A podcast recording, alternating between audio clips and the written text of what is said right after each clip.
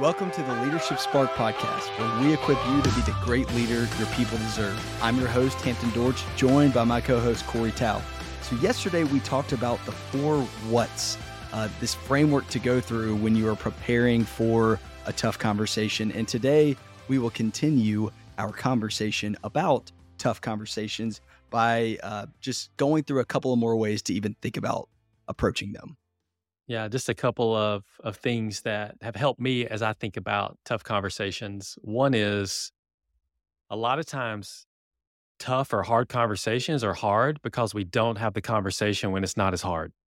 So we delay, we delay, we delay. It could be days, it could be weeks, it could be months from the actual occurrence that that offended me or caused me to feel a certain way. And so I don't have the conversation whenever it's fresh and it just gets harder over time. And so a lot of times the conversation is tough because we didn't have the conversation when it was easier to have. And so the the advice there is is try to have the conversation, the tough conversation in as close proximity to the event as possible and to keep short accounts. And that, that'll make the conversation less hard. It doesn't mean that the conversation won't be hard depending on what happened.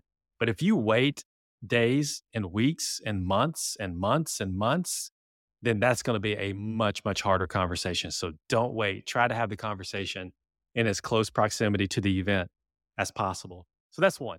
The second one is this, and I've kind of uh, come across this a lot, is that I can assume often whenever I have to have a tough conversation that the other person knows they did something to offend me. And that's not always true. The the other person may have said something to me in a meeting or on a Zoom call or passing in a hallway or something happened in a in, in a project that we were working on or something an initiative we were working on together or whatever it is. Something happened that offended me or made me feel a certain way that would require me to engage in a tough conversation. I've gotten myself into trouble whenever I've assumed that they know.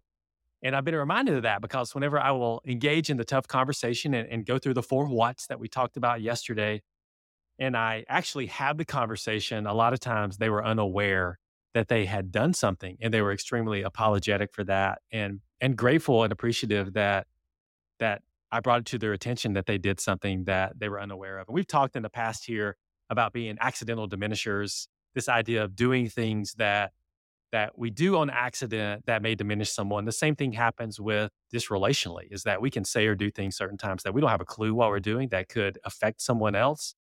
So don't assume that the other person knows they did something and you'll find that out as you engage in the conversation. So do those two things.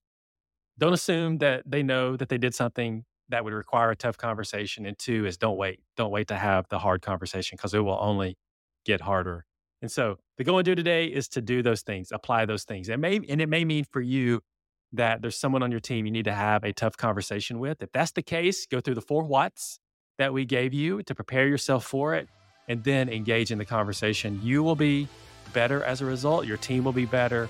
The collaboration that you have, the health of your team will be better as a result, and you'll be on your way to having an extraordinary team. So apply those two things today to any tough conversation that you have.